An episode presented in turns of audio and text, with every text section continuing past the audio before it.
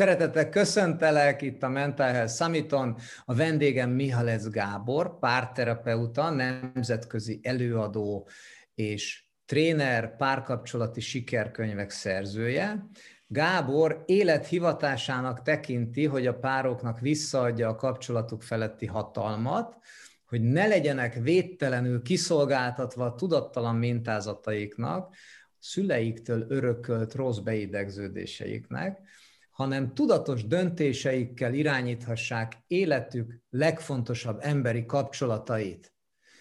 Több mint negyed évszázada él boldog házasságban Dórival, akivel két fiatal felnőtt büszke szülei. Felolvastam a nagyon-nagyon szép bemutatkozott. Gábor, köszöntelek nagyon nagy szeretettel itt a Mental Health Summiton. Hogyan... Ja, és köszönöm, hogy itt lehetek. Köszönöm, örülök, hogy itt vagy hogyan éljünk boldog párkapcsolatban így 2021-ben és 2021-től.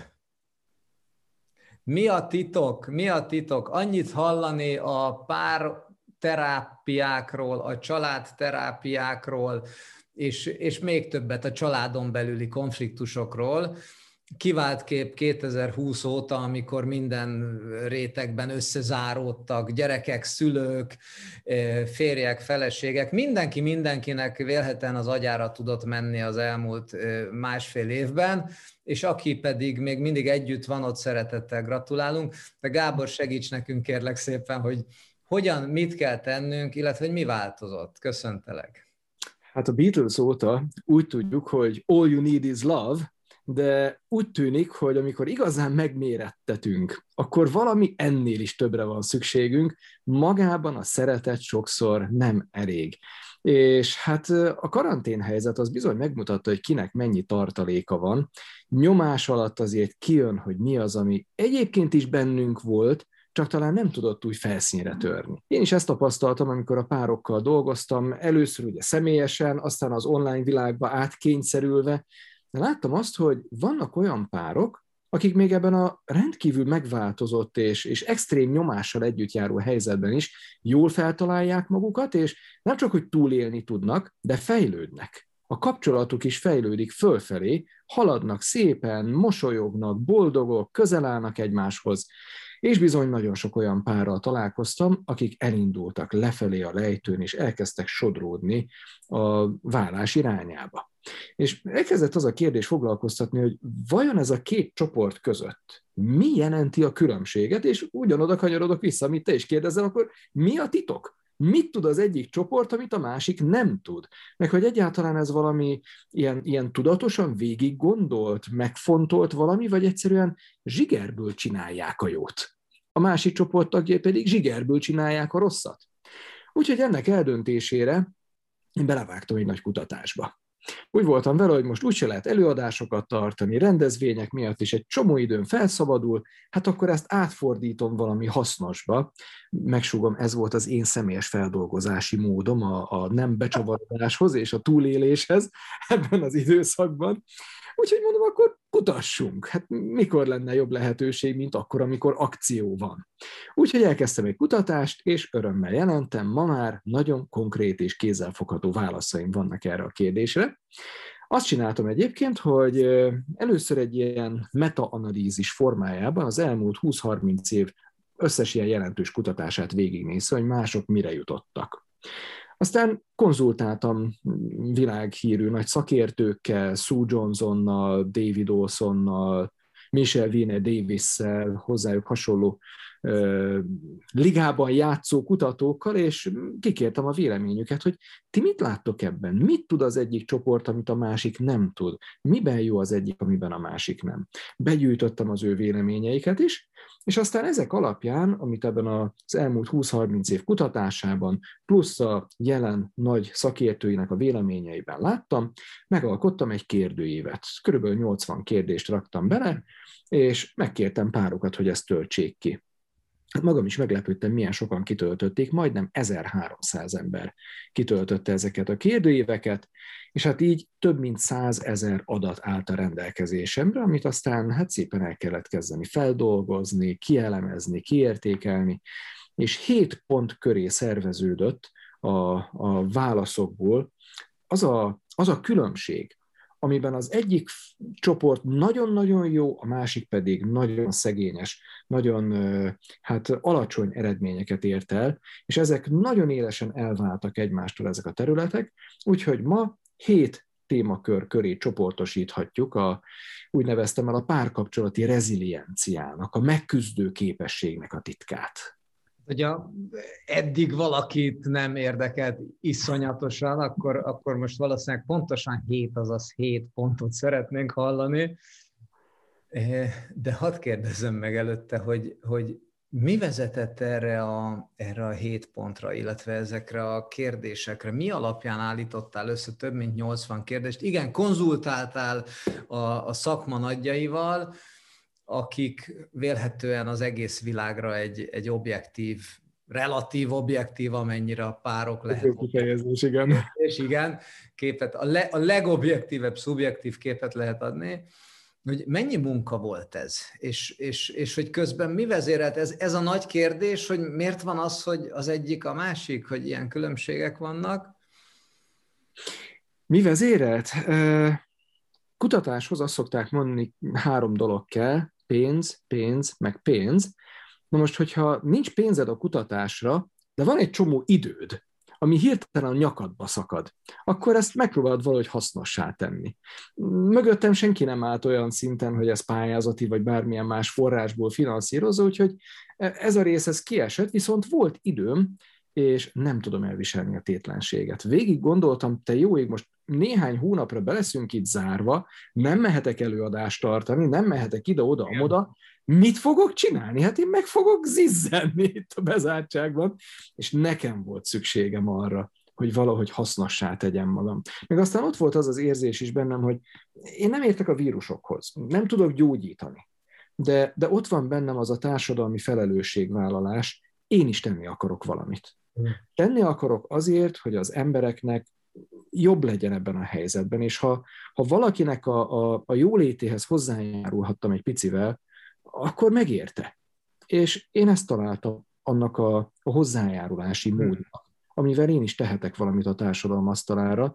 Én nagyon nagy csodálattal adózom az egészségügy dolgozói előtt, a döntéshozók előtt, akik iszonyatos nyomásokat élnek meg, azért, hogy a sok rossz lehetőség közül a, a kevésbé rosszat kiválasszák, szerettem volna én is hozzájárulni valamivel, és azt gondolom, hogy ez, ez sikerült ezzel a kutatással.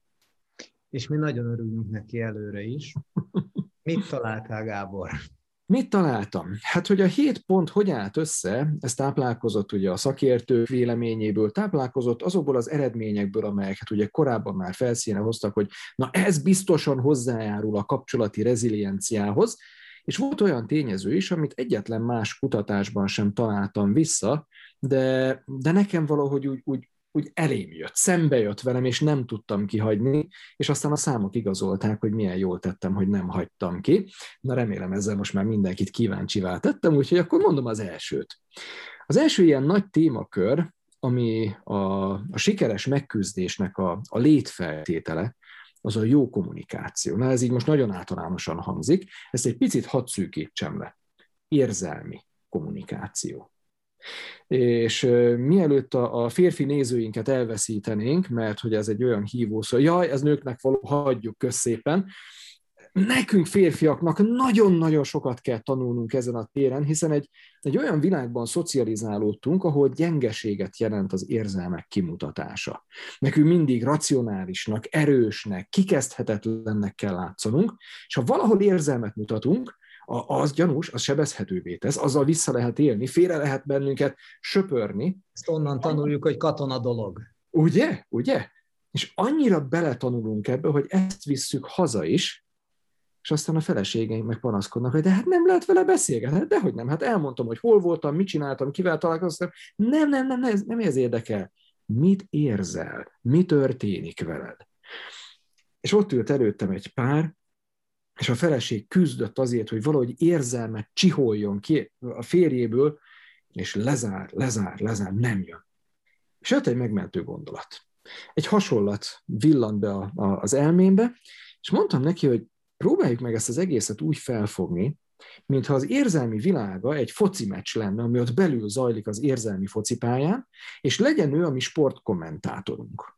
És egyszerűen közvetítse a meccset. Mi nem látjuk, csak halljuk az ő elmondásán keresztül, és közvetítse nekünk a meccset. Csak annyi különbséget tegyen, hogy mondjuk a, a játékosok hátán a, a messz feliratot cserélje ki. Mondjuk Ronaldo helyett legyen az, hogy harag. Messi helyett legyen az, hogy kétségbeesés. És mondja, hogy mi történik a pályán. És azt tapasztaltam, hogy ha egy férfinak eszközöket adsz, ő se buta, ő is tud beszélni, ő is meg tudja fogalmazni, csak kellenek az eszközök, amelyekkel hozzá tudunk férni. Most ebben a témakörben óriási különbség mutatkozott a, a fejlődő és a hanyatló párok között. Az egyikben tudnak beszélni az érzelmeikről, a másikban meg nem tudnak beszélni, és nem is akarnak beszélni, mert ez gyengeségnek tekintik. Viszont ha még negatív érzelmeket is megfogalmazunk, Érdekes módon még az is közelebb hoz bennünket egymáshoz. Mert miközben arról beszélek mondjuk a feleségemnek, hogy én most úgy szorongok ebben a helyzetben. Ott van a rákos apám, és úgy félek, hogy, hogy megfertőződik. Mi lesz akkor vele itt a kemoterápia kellős közepén?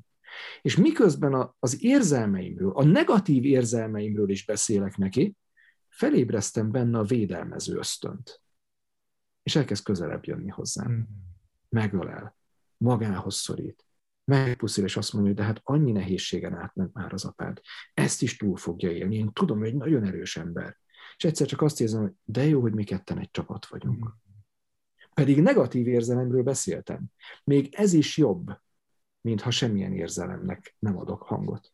Igen, mert látszik. Tehát, hogy ha nem ad neki hangot, akkor az ember akkor, akkor is ott van, hogy mi a baj. De hát mi a baj? Igen. Nem tudja. Izolálódunk. Egy légtérben vagyunk, de közben két világ mozog egymás mellett párhuzamosan. De hogyha ezt az érzelmi kaput megnyitjuk, akkor két világ találkozik egymással. Ez volt az egyik nagyon izgalmas felfedezés. A kommunikációnál még egyébként kihangsúlyozhatnám a, a szóhasználatunkat. Nagyon érdekes volt azt is látni, hogy azok a párok, akik elindultak lefelé, azok hát úgymond bedobták a gyeplőt a lovak közé jöjjön, aminek jönnie kell. Ami a szívemen, az a számon, és aztán szűretlenül mondták ki, és hát nagyon csúnya szavakat engedtek meg maguknak. És azok a párok, akik felfelé tudtak ívelni továbbra is, a legszebb szavaikat egymás számára tartogatták. Hm. Megválogatták, hogy mit mondanak ki, és mit nem. A másik csoport tagjai azzal védekeztek, de hát én csak őszinte vagyok, ami a szívemen, az a számon, de ez nem őszinteség, ez tapintatlanság. Ha egy idegennel szemben a munkánkban tudunk kedvesek lenni, akkor miért ne tudnánk ezt megtenni a, a szeretteinkkel, a társunkkal, a gyerekeinkkel szemben? És a számok magukért beszélnek, mindössze 6%-a a fejlődő kapcsolatban lévő pároknak engedte meg magának, hogy csúnya szavakat használjon, a lefelé haladó pároknak pedig 36%-ánál ez a mindennapi normalitás része volt. Hmm. Tehát akkor, hogyha valakinek kicsúszik egy-egy csúnya szó a száján, még tartozhat a 6%-ba? Tartozhat, természetesen, csak ne abban éljük ki az őszinteségünket, hogy mindennek elmondjuk azt, akit szeretünk. A második, az a kommunikációnak tulajdonképpen az iker testvére, ez pedig a konfliktuskezelés. Konfliktusok mindenhol vannak és hát ahol embereket összezárnak egymással, ott kiindulhatunk abból, hogy felszínre törnek olyan dolgok is, amelyeket eddig igyekeztek minden figyelmükkel el terelni, elkerülni valahogy. Ezt egyébként az elmúlt években is megfigyeltük már mi párterapeuták. Két olyan időszak van az év során, mikor, mint egy ilyen két pupú tevénél, kimagaslóan sokan kérnek időpontot párterápiára. És mind a kettő olyan időpont, amikor sokat vannak együtt a családok. Nyaralás, karácsony. Ez a két időszak az, amikor tényleg így, így kicsúcsosodik a telefonhívások száma. És hát most képzeljük el, amikor 14 hónapra bezárnak bennünket, hát egymás agyára megyünk.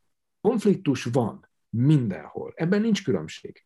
De abban, ahogy kezeljük, abban fényévnyi különbségek vannak a, a két csoport tagjai között. A jó párok, azok a párok, akik, akik közel tudtak maradni egymáshoz, azok a konfliktus hevében is ki tudták fejezni, éreztetni tudták a másikkal, hogy én amúgy a te oldalon állok. Mi egy csapat vagyunk. Ebben most nem értünk egyet egymással, de mi egy csapat vagyunk. Ezzel szemben azok a párok, akik elindultak lefelé a lejtőn, ők átmentek egy ilyen mindent vagy semmit gondolkodásba. Ha barátom akarsz lenni, neked is utánod kell a fokhagymát. Különben nem vagy a barátom. Tehát vagy ellenem, vagy velem, de olyan nincs, hogy velem vagy, és közben nem értesz egyet velem. Hmm.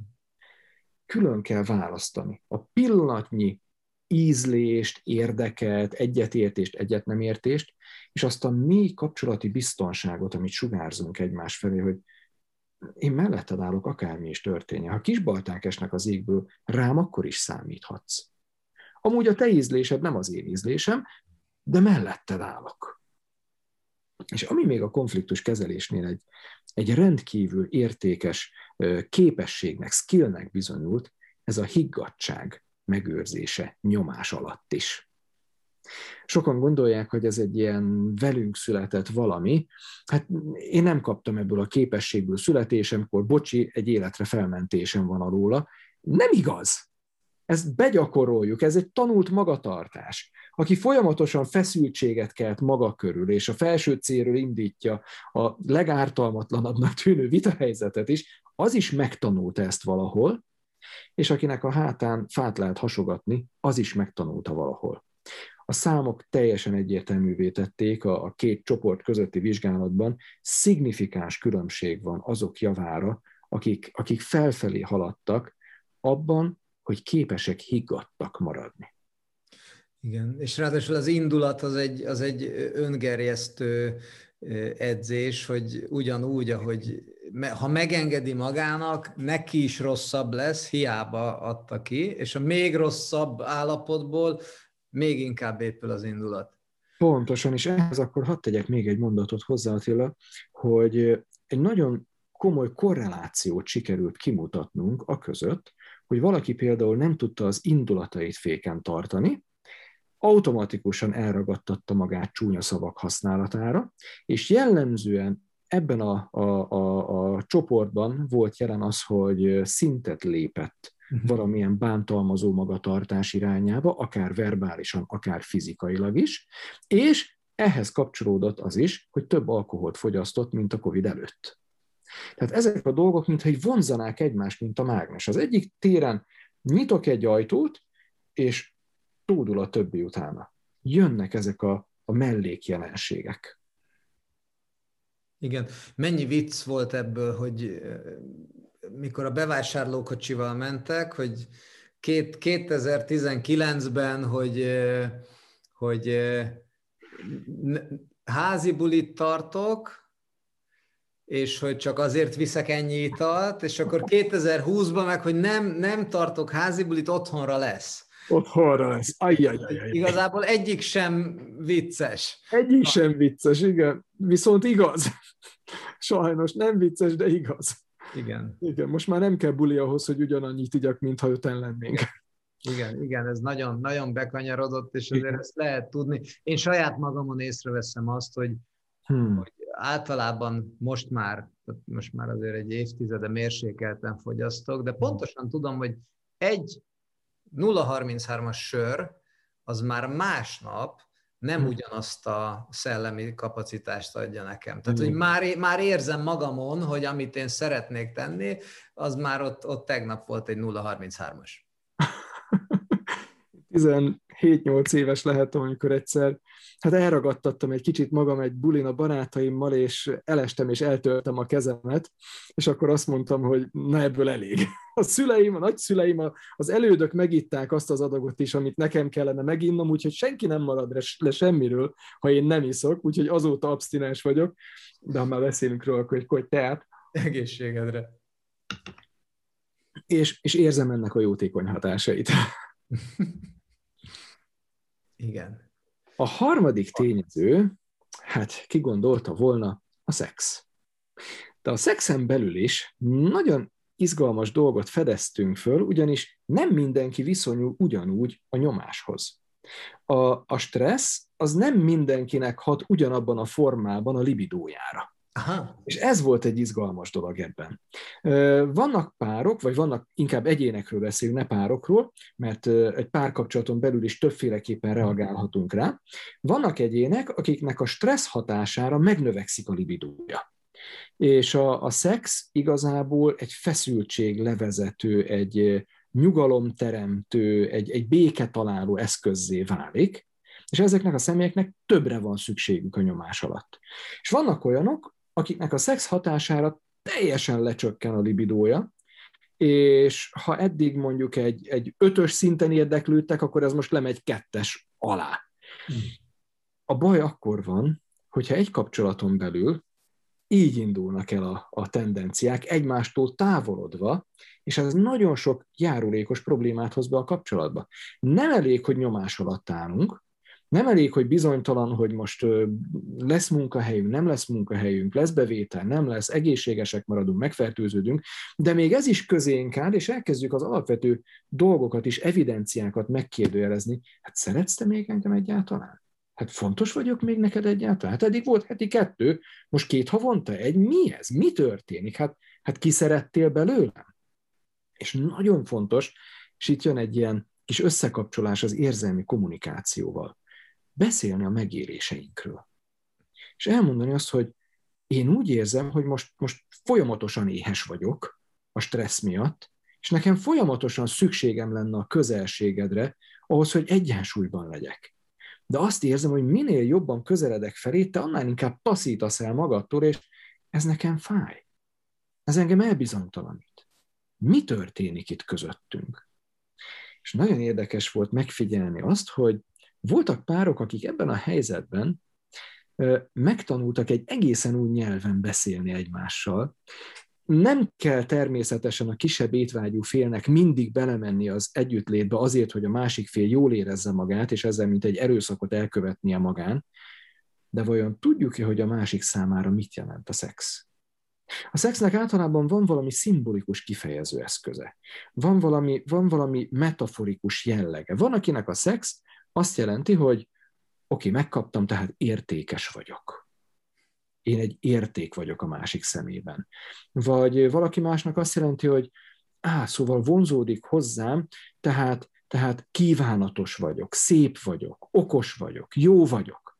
És ha tudom, hogy mit testesít meg a szex a társamnak, és mondjuk nekem semmi kedvem hozzá, de ő meg már a falat kaparja, akkor akkor a szex elutasítását olyan formában is meg lehet tenni, hogy ez akár intim élményé váljon. Na, ez nagyon furán hangzik, tudom. Mondhatom neki azt, drágám, tudom, hogy neked mit jelent a szex, tudom, hogy neked ez egy megerősítés, arra vonatkozóan, hogy, hogy jó vagy, hogy elfogadlak, hogy, hogy fontos vagy nekem. Szeretném, ha tudnád. Nagyon hálás vagyok, hogy te vagy a férjem, te vagy a feleségem. Szeretném, hogy tudnád, hogy nekem te testesíted meg a tökéletes nőt, úgy, ahogy vagy, tokától bokáig. De én most a nyomás miatt nem érzek vágyat a szexre. Szeretlek téged, de a szex az nekem most egy kényszer lenne. Elég lenne neked, hogyha most megölellek, és, és szorosan tartalak a karjaimban néhány percig, hogy érezd, mennyire fontos vagy nekem? Mi történt itt? Valójában válaszoltam a szex mögötti mélyebb szükségletére a másiknak, anélkül, hogy le kellett volna feküdnöm vele. És erre a másik azt mondja, hogy köszi, igazából megkaptam, amit akartam, a, maga az aktus csak a, a tejszínhab, meg a, a, a megszem lett volna a torta tetején, de ezzel most el vagyok egy pár napig, köszi. Igen, ilyenkor ilyenkor az, az, az ugrik be, hogy, hogy annyira, annyira szépen fogalmazott, hogy miközben az ember hallgatja, nincs egy pont, amibe bele lehetne kötni. És akkor, akkor, akkor amikor, amikor az ego bekapcsol, akkor jön az, hogy na hagyjuk már, de hát most ugyan már, hát most ez, ez mellébeszélés, és közben, hogyha utána visszaérkezem oda, hogy oké, okay, de hogyan oldjuk meg a problémát, akkor valójában ez az egyetlen módja, ez az egyetlen használható mindkét fél számára elviselhető, és egyébként még azon belül igaz és hiteles módja a probléma megoldásának. Igen. Egy ügyintézővel szemben mondjuk, ott sem engedem meg magamnak a, a durvaságot, de, de ott nincs különösebb tétje, hogy holnap, ha az utcán találkozom, szimpatikusnak fog engem találni, vagy sem. De a feleségemmel szemben óriási tétje van annak, hogy holnap reggel, amikor fölébred mellettem, akkor hogy fog rám nézni?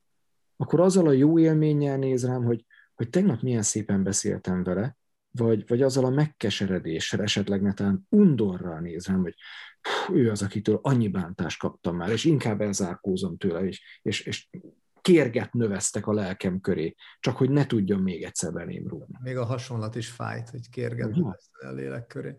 Pedig nagyon sokaknak ez a, ez a mindennapi realitás, amiben él. Igen. Na, akkor lapozzunk a négyeshez. a négyes az hát nagyon sokszor elhangzott igazából híradásokban, különböző statisztikákban is, csak kevesen kapcsolták össze a, kapcsolati megélésünkkel, ez pedig a pénz. A vízcsapból is ez folyt, hogy a válság megmutatta, hogy kinek mennyi tartaléka van. Igen, csak hogy ez hogyan hat vissza a kapcsolati megélésünkre. A párkapcsolat boldogságához szükség van anyagi tartalékra. Nekem egy gyerekként azt mondták, fiam, a pénz nem boldogít. Közben kiderül, hogy igen. Már nem úgy, hogy pénzen lehet boldogságot venni, hanem úgy, hogy a boldogsághoz szükség van egy kiegyensúlyozott anyagi háttérre. Láttam azokat a párokat, akik nem tartalékoltak a válság előtt, és most, amikor beütött a krach, és mondjuk az egyik félnek még veszélybe is került a munkahelye, a másik fél meg kevesebb pénzt vitt haza, mint eddig, ott azonnal összegubancolódtak a szálak, és egy olyan stressz, egy olyan óriási nyomás lett urrá, ami aztán hozta magával mindazt, amiről eddig már beszéltünk. Durván beszóltak, elkezdtek inni, stb. Míg azok a párok, akik tartalékoltak pénzt a válságot megelőző időszakban, azok, azok ettől a nyomástól mentesen tudták megélni a mindennapjaikat, és, és hát óriási különbség volt a kettő között. Nekem most itt a Covid alatt volt lehetőségem belelátni a párok mindennapjaiba, úgy, mint ahogy mi most beszélgetünk, úgy beláttam a hálószobájukba, a nappali szobájukba. Volt, aki megmutatta az egész lakását. Kicsit olyan volt ez, mintha eddig csak a, a, az állatkertben néztem volna az oroszlánt, ott az üvegfal mögött, ami hát impozás, meg szép, de most, most kimentem egy terepjáróval Tanzániába, és ott a saját élőhelyén láttam, ami egy egészen más képet mutat. És látszott, hogy mennyire más. És az, hogy nekik voltak tartalékaik, az nem a véletlen műve. A legtöbb esetben, amikor ennek utána kérdeztem, kiderült, hogy ezek a párok közösen kezelik a pénzüket, nem külön-külön, nem az enyém és a tiéd, hanem a miénk, és ezek a párok már, már egyeztették a döntéshozatali folyamataikat. Tudatosak voltak abban, ahogyan takarékoskodtak. Pontosan tudták, hogy mennyi bevételük érkezik minden hónapban, figyelték azt, hogy milyen kiadásaik vannak, minden hónapban megvolt az az összeg, amit félretesznek, nem csak azért, mert gyűjtenek valami konkrétra, hanem azért, mert, mert egyszerűen életstílusukká vált a megtakarítás. Tudom, erre most valaki azt mondhatná, hogy könnyű megtakarítani a vanból, de a nincsből meg nem lehet. Szeretném ezt eloszlatni, ezt a mítoszt. Ez nem igaz. A megtakarítás nem bevételfüggő, hanem gondolkodásmód függő. Vannak emberek, akik a, a lehetetlenül kevésből is képesek megtakarítani. Ez néha kiderül például ballagáskor, amikor olyan nagyszülők, akik, akik, akikből soha nem néznéd ki, hogy mennyi pénzen ülnek, egyszer csak elővillantanak egy méregdrága karórát a ballagó kis unokájuknak, vagy a, a, a diplomázó unokájuknak egy autót. Honnan? Hát ki nem nézted belőlük, azt hitted, hogy a létminimum alatt élnek. Valóban, de tudatosak, és jó döntéseket hoznak. És igen, a hmm. pénz hozzájárul a kapcsolatunk boldogságához. Nem lehet pénzen boldogságot venni, de része a boldogság érzetünknek.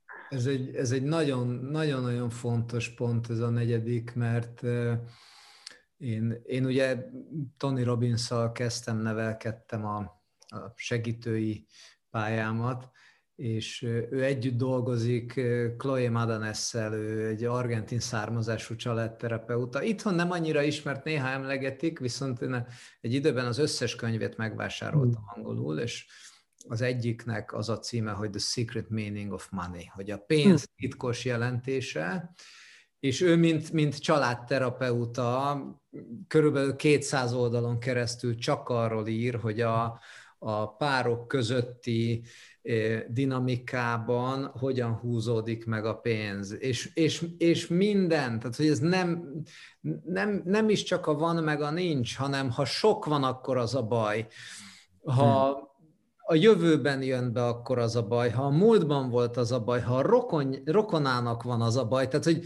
Kinek a rokonának? Igen, igen, igen, igen. tehát, hogy, hogy, hogy el, elképesztő, hogy, hogy mennyire jelen van, és ugyanakkor Ugyanakkor abban, amit mondasz, abban az a, az a gyönyörű, hogy, hogy a, a közös, nem is kassa, inkább közös pénzkezelés, hogy, hmm hogy, hogy talán ez az egyetlen olyan megoldás, hogy a, az érzelem világot ki lehet emelni a pénzvilág alól.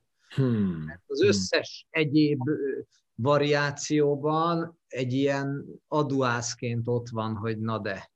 Igen, igen. Köszönöm a tippet, be fogom szerezni a könyvet, felcsigáztál.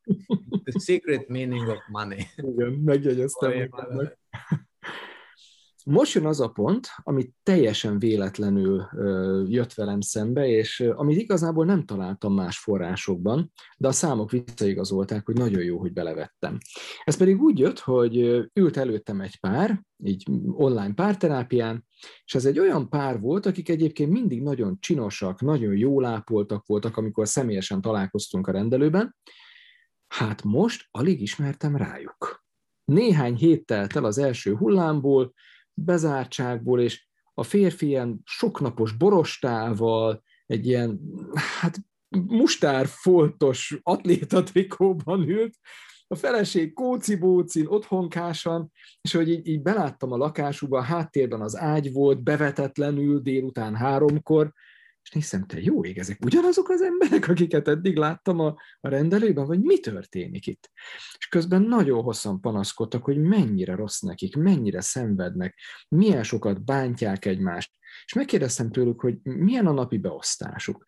Hát most igazából egy kicsit úgy szétfolytak a dolgok, éjjel kettőig, háromig szoktunk sorozatokat nézni, hát reggel nem tudunk korán fölkelni, olyan 11 felé szoktunk fölkelni, hát a gyerekek vagy részt vesznek az online órán, vagy nem. Szétfolyt minden, és káoszba torkolt a családi életük. Ekkor villant be nekem, voltam egyszer egy ilyen rehabilitációs otthonban, vendégként, nem, nem bent lakóként, és ott azt figyeltem meg, hogy minden percük a bentlakóknak nagyon szigorúan be van osztva, és naponta többször ellenőrzik, hogy, hogy mennyire ápoltak fizikailag, a, a, a szobájuk hogy néz ki, tényleg, mint a, a régi filmekben a katonaságnál, hogy végighúzta marcon a tiszta a, az ujját a szekrény tetején, és por van? Akkor újra az egész. És megkérdezte, hogy miért csináljátok ezt ezekkel az embereket? Nincs nekik elég bajuk? És akkor elmondta nekem az otthon vezető, hogy erre azért van szükség, mert ha valami olyan dolog történik velünk, amit nem tudunk kontrollálni, sokkal jobban tudunk szembenézni vele, ha elkezdjük kontrollálni azokat a dolgokat, amelyek felett van befolyásunk. Nem tudom eldönteni azt, hogy meghal valamelyik szerettem, és emiatt tendenciát érzek magamban az ivásra. De azt el tudom dönteni, hogy megborotválkozom vagy sem. És ha ezt megteszem, jobban tudom kezelni azt, amit nem tudok befolyásolni. És belevettem ezt a kutatásba, és beleraktam ilyen kérdéseket, hogy új napirendet hoztunk létre a karantén alatt, és ez segít biztonságban érezni magunkat. Rendszeresen odafigyelek a testedzésemre, ápolom magam, csinosan öltözök otthon és akkor is, ha nem megyek ki aznap sehova. Ehhez hasonló kérdéseket raktam bele, és sorra igazolódott, hogy különbség van. Azok a párok, akik fölfelé haladnak, a krízisben is, ápoltak, csinosak, rendben tartják az otthonukat, és újra gondolták a napi rendjüket, és hozzáigazították az új kihíváshoz. Azok, akik lefelé haladnak, azok elengedték magukat, nem mostak fogat, nem ápolták magukat, nem öltöztek csinosan, úrrá lett az otthonkás életmód. Ez megint, megint egy nagyon-nagyon fontos gondolat. Itt számos beszélgetést felvettünk már a Summit alatt, mm. és tőlem is megkérdezték többször, hogy mint mentálhigiénés szakember, mi, mi az én javaslatom arra, hogy akkor most akkor, akkor jobban legyünk, vagy jól legyünk, és, és egyáltalán. És a legkézenfekvőbb válasz az minden szinten, tehát akár pszichológiai, akár spirituális megközelítésből is az, hogy, hogy mindenki tegye csak a dolgát. Tehát, hmm. hogy, hogy elolvassuk, és persze nagyon fontos tudni azt, hogy hova szabad menni, hova nem, hogy kell viselkedni, hogyan nem, mi, mi a jó a, a vírus ellen való harcban, de hogy amikor a világ, a világ működését akarjuk kielemezni 16 internetes sajton keresztül, az kizárólag a lelkünkre lesz hatással, mi nem leszünk hatással a világra. Igen. És ebben benne van egy kis általános dolog, viszont szeretném akkor behozni azt a nem általános dolgot, amit ugye Viktor Frankl ír az mm-hmm. Auschwitzban íródott könyvében, ahol az egész azzal kezdődött, hogy ő, ő, ő rájött arra, hogy ha reggelente a foglyok megborotválkoznak, akkor nagyobb eséllyel élik túl azt a napot, mert látszik rajtuk az, hogy ők legalább saját magukkal foglalkoznak. Tehát így e, ezt, ezt muszáj volt rákötnöm erre, mert mert sokszor azt mondják, hogy jó, jó, hát ezek izé, hogy no, itt vannak ezek a terapeuta, meg a mentálhigién, és azt okoskodnak. Hát a történelem sok példát hozott arra, hogy ha, ha, ha legalább az ágyunkat bevetjük reggel, akkor ha az egész napunk tréfli volt, legalább este egy frissen vetett ágyba fekhetünk. Bizony, bizony. Mennyire egy csavarra jár az agyunk, azon mosolygok magamban, hogy Viktor Frankl-t idézed. Én is egy könyvben összefoglaltam ennek a kutatásnak a tanulmányait a viharáló szerelemben, és pont ennél a fejezetnél Viktor Frankl-t idézem, hogy az embertől mindent el lehet venni, az utolsó csepp szabadságig, de a legutolsó az megmarad, és az elidegeníthetetlen. Az a szabadságunk, hogy az adott körülményekhez így vagy úgy viszonyulunk, és van választásunk. És mindig. Igen. De nem olyat elmondtad. Yeah. Azok a dolgok, amiket eddig összefoglaltunk, ez, a, ez az öt tényező, ezek ilyen how-to lépések, ezek ilyen megcsinálható lépések. Van egy módszertana, eldöntöm, megcsinálom. Ezen kívül kettő olyat sikerült még azonosítanunk, ami inkább ilyen, ilyen a kapcsolat atmoszféráját meghatározó tényező. Nem annyira megcsinálós, mint inkább ilyen hozzáállás, attitűdbeli kérdés. És az elsőt azt Sue Johnson-tól kölcsönöztem, az érzelmi elérhetőségnek a témáját. Az ő 15 kérdését beleintegráltam ebbe a kutatásba, és hát ilyen kérdések, hogy elérhető vagy-e a számomra, amikor bajban vagyok? Az én fájdalmam megérinte téged?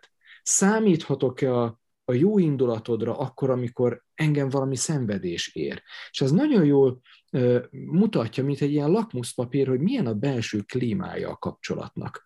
És ez az érzelmi elérhetőség is megmutatta, hogy igen, nagy-nagy különbség van azok a párok között, akik fejlődnek, és akik hanyatlanak, mert akik hanyatlanak, nem érzik ezt a biztonságot mindig úgy érzik, hogy valami különleges performance van szükség ahhoz, hogy a másiknak a, a figyelmét kiérdemeljem, vagy, vagy magamra irányítsam, vagy valami nagy szenvedés, ami megérinti, míg a jó kapcsolatoknál ez ilyen alap dolog, hogy én tudom, hogy az én oldalomon áll. Lehet, hogy most elfoglalt, de ha velem valami történne, mindent félredobna, és ott lenne, elérhető lenne a számomra, jelen van a számomra. Az utolsó pedig szintén egy ilyen egy ilyen attitűdbeli dolog, ez a spiritualitásnak, a hitnek a kérdése. Nagyon érdekes volt megfigyelni azt, hogy a, a krízis nyomás hatására az emberek mintha egy kicsit nyitottak volna fölfelé. Nem tudom ezt máshogy fogalmazni, mint, mint így, hogy, hogy, hogy megnyílt egy ajtó a, a fenti dimenziók felé is, mert, mert amikor valami baj történik velünk, amit nem tudunk kontrollálni, szeretnénk kapaszkodni valamibe vagy valakibe, akinek a miénknél nagyobb hatalmat tulajdonítunk. És nagyon szép volt megfigyelni, hogy ott, ahol a párok ezt közösen tudták gyakorolni, ott ez egy erősségévé vált a kapcsolatnak. És aztán, amikor összekapcsoltuk ezt a többi tényezővel, kiderült, hogy azok a párok például, ahol mindkét fél igent mondott arra a kérdésre, hogy, hogy nehéz időkben bele tudunk kapaszkodni a hitünkbe, azok egyébként jobbak a konfliktuskezelésben, ügyesebben kifejezik egymás iránt a szexuális gyengétségüket, és még érzelmileg is tudnak kommunikálni egymással, mintha ez így húzná fölfelé a többi dolgot is magával. És hát ez volt az utolsó ilyen nagy tanulság, hogy, hogy amikor egymásba tudnak kapaszkodni, és van valamiféle reménységük. És ezt így magamévá is tettem, egy kicsit ilyen arszpolitikával fogalmaztam magamnak, hogy jó terapeutaként is. Nekem az a dolgom, hogy a remény ügynöke legyek. Nem fogok beülni abba a hintába, ami az össznépi kesergésnek a hintája. Ugye milyen szörnyű nekünk? Ugye milyen borzasztó életünk van? Nem! Én, ha, ha 100 százalékból 95 rossz van, és csak 5 százalék jó, én rá fogok cuppanni arra az 5 százalékra, és addig fogom szajkózni azt az 5 százalékot, amíg az nem lesz a 100 százalék. És azok a párok, akik, akik fejlődnek, azokban megvan ez a különleges képesség, hogy, hogy tudnak mibe kapaszkodni, és ezt együtt megélni. Ez egy nagyon szép felfedezés volt. Igen, a baj az mindig elérhető és bárhol kapható, úgyhogy lássuk, hogy mi a jó, mi van rendben. Igen. Hogy olyan nincs, hogy semmi nincs rendben. Így van. Így olyan van. nincs, hogy semmi nincs rendben. Gábor, hát nagyon-nagyon-nagyon köszönöm ezt a hét pontot itt minden, mindannyiunk nevében. Én köszönöm, hogy elmondhattam. Nagyon nagy élmény volt felfedezni, és én ebben komolyan látom azt a potenciált, hogyha csak négyet, ötöt ebből megragadunk, akkor nagyságrendekkel jobb életet élhetünk. És képzeljük csak el, hogy mekkora hullámokat verhet mindez, akkor, hogyha gyerekeink már egy olyan otthonban nőnek föl, ahol, ahol ez a természetes, ez a normális. Létrehozunk egy új normálist, hát akkor ennek társadalom megváltoztató ereje lehet. Igen.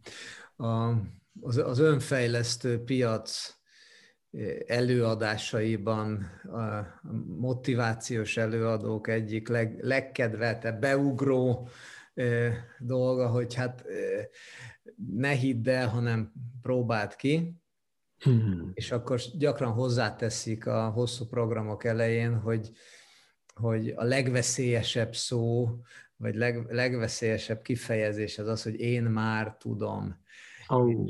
azért, azért ezt már tudom, azért, azért ez jut eszembe, mert, mert mi rengeteget foglalkozunk a lélekkel és az emberekkel és a, és a segítéssel, és, és sokszor annyira egyszerűnek tűnik, hogy jé, ez van a megoldás, és közben az az igazság, hogy azért siklunk el felette, mert, mert ezek a legegyszerűbb dolgok, a legkézenfekvőbb dolgok, amik ott előttünk hevernek, ezek kellenének, csak a, a rengeteg tennivalónk között valami mágiát várunk mögötte, hogy majd, majd biztos akkor majd ő kianalizál, meg megmondja, meg a folyamatot, nem. Tehát, hogy érkezzünk, érkezzünk meg.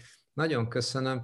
Gábor, mit tanácsolsz azoknak, akik úgy érzik, hogy na most aztán már nagyon, nagyon nagy a feszkó. Tehát itt vagyunk 2021 év közepén, és bízunk abban, hogy minden jobb lesz, hogy most már aztán, de, de közben meg, meg sokan eljutottak. Tehát, hogy például amikor, mikor Kis József Zsoltal beszélgettem, Zsolt, ugye asztrológus, ő kifejezetten azt mondta, hogy hát ennek a summitnak most van itt a, az ideje, mert hogy a, a nagy lezárások után a nagy megnyitásban most elő fog keveredni a, a lélek egészségének a feladata. Tehát, hogy, hogy az a másfél év nyomás, az, az nagyon könnyen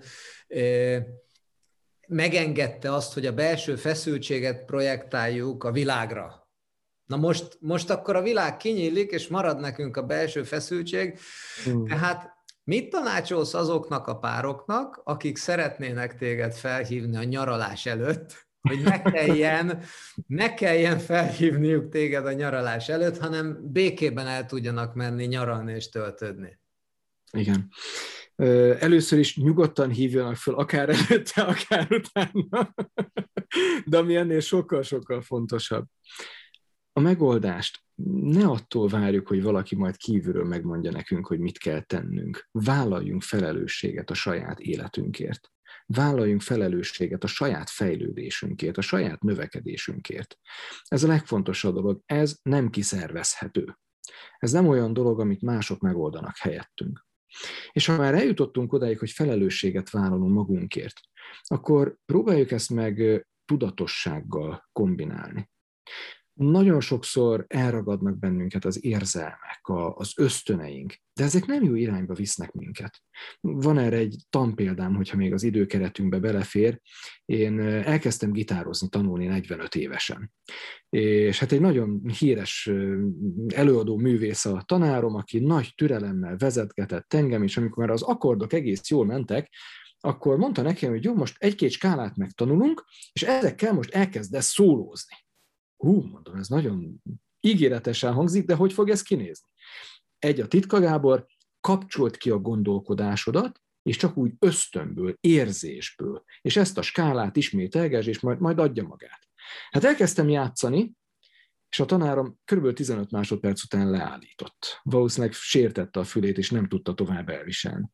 És mondom neki, hogy oké, okay, azt érzem, hogy ez nagyon gáz volt. De mutasd meg, milyen az, amikor te kikapcsolod a gondolkodásodat, és, és csak úgy érzésből, ösztönből játszol. A tanáromat egyébként Nagy Ádámnak hívják, Roy és Ádám Ádámja, aki tényleg az ország egyik legkiválóbb gitárosa. Ádám becsukta a szemét, és elkezdett ösztönből, zsigerből játszani, és egy olyan öt perces gitárkoncertet adott elő nekem, csak abból az egy-két skálából, amit nekem is megtanított, hogy ah, koppant az állam. Aznap rájöttem, hogy amikor Ádám kikapcsolja a gondolkodását, és amikor Mihalec Gábor kikapcsolja a gondolkodását, a között van egy icipici különbség. Ádám, amikor kikapcsolja a gondolkodását, akkor amögött ott van sok ezer óra gyakorlás, sok száz fellépés, és gyakorlatilag ő akkor csak az eszenciáját adja annak, amit négy évtizede csinál. Amikor én kikapcsolom a gondolkodásomat a gitárnál, én azt adom, ami abban a pillanatban megfogan az, az ujjaimban. És a kettő között ég és föld a különbség. Ugyanez igaz a szerelmi életünkben. Vannak helyzetek, amikor én már megengedhetem magamnak, hogy kikapcsoljam a gondolkodásomat, és átadjam az irányítást az érzelmeimnek és az ösztöneimnek, mert az elmúlt 20 évben erre programoztam magam mint ahogy te is elolvastál könyvek százait, fejlesztetted magad, ez a zsigereid részévé vált, beleivódott abba, aki te vagy. Ezért átengedheted az irányítást néha gondolkodás nélkül is ezeknek az értékeknek, mert megtartanak. De ha nincs ott ez a háttér, csak úgy adom az érzést meg az ösztönt, akkor mi jön? Az, ahogy a nagyapám leüvöltötte a nagyanyám fejét? Az, ahogy a déd nagyapám berúgott és szétrugdosta az ajtót? Vagy, vagy mi jön akkor? Akkor nem az jön, amit szeretném, hogy jöjjön, és ami előbbre viszi a kapcsolatunkat. Úgyhogy legyünk nagyon óvatosak az ösztönös reakciókkal, legyünk óvatosak azzal, ami zsigerből, érzésből jön, és addig, amíg begyakoroljuk a jót, addig tudatosan tegyük azt. Szóval azt akartam mondani, így lemiutalva, hogy erre inkább nem is reagálok, mert annyira szép és kerek volt, hát még a technika is segített, hogy ne tudjak. Gábor, nagyon hálásan köszönöm neked, köszönjük neked mindannyian. Hol lehet téged eh, megtalálni, elérni, aki szeretne, akár a könyveid is vannak, meg talán személyesen is, meg csoportokban is elérhető vagy. A viharáló szerelem az a kötet, amiben ezt a kutatást összefoglaltam, illetve a mihalecgábor.hu weboldalon elérhető vagyok, és minden péntek este lehet velem találkozni a Facebook oldalamon, ahol a Pár Percek címén egy élő adásban este kilenckor egy újabb dolgot mutatok be, hogy hogyan éljük meg sikeresen a kapcsolatainkat, és ne csak veszekedésre legyen alkalmas a bezártság, ha még valameddig tart, de utána is szeretnék mindig muníciót adni, mert ez a lételememmé vált, és én is ezek az elvek alapján élem az életemet. Nagyon szépen köszönöm, hogy itt voltál velünk. Sok sikert a rengeteg sok segítésben rohangáljanak körülötted és tőled elfele és hozzád boldog, boldog párok, egészséges családok, Köszönöm szépen. Köszönöm Szia Gábor, sziasztok! Sziasztok!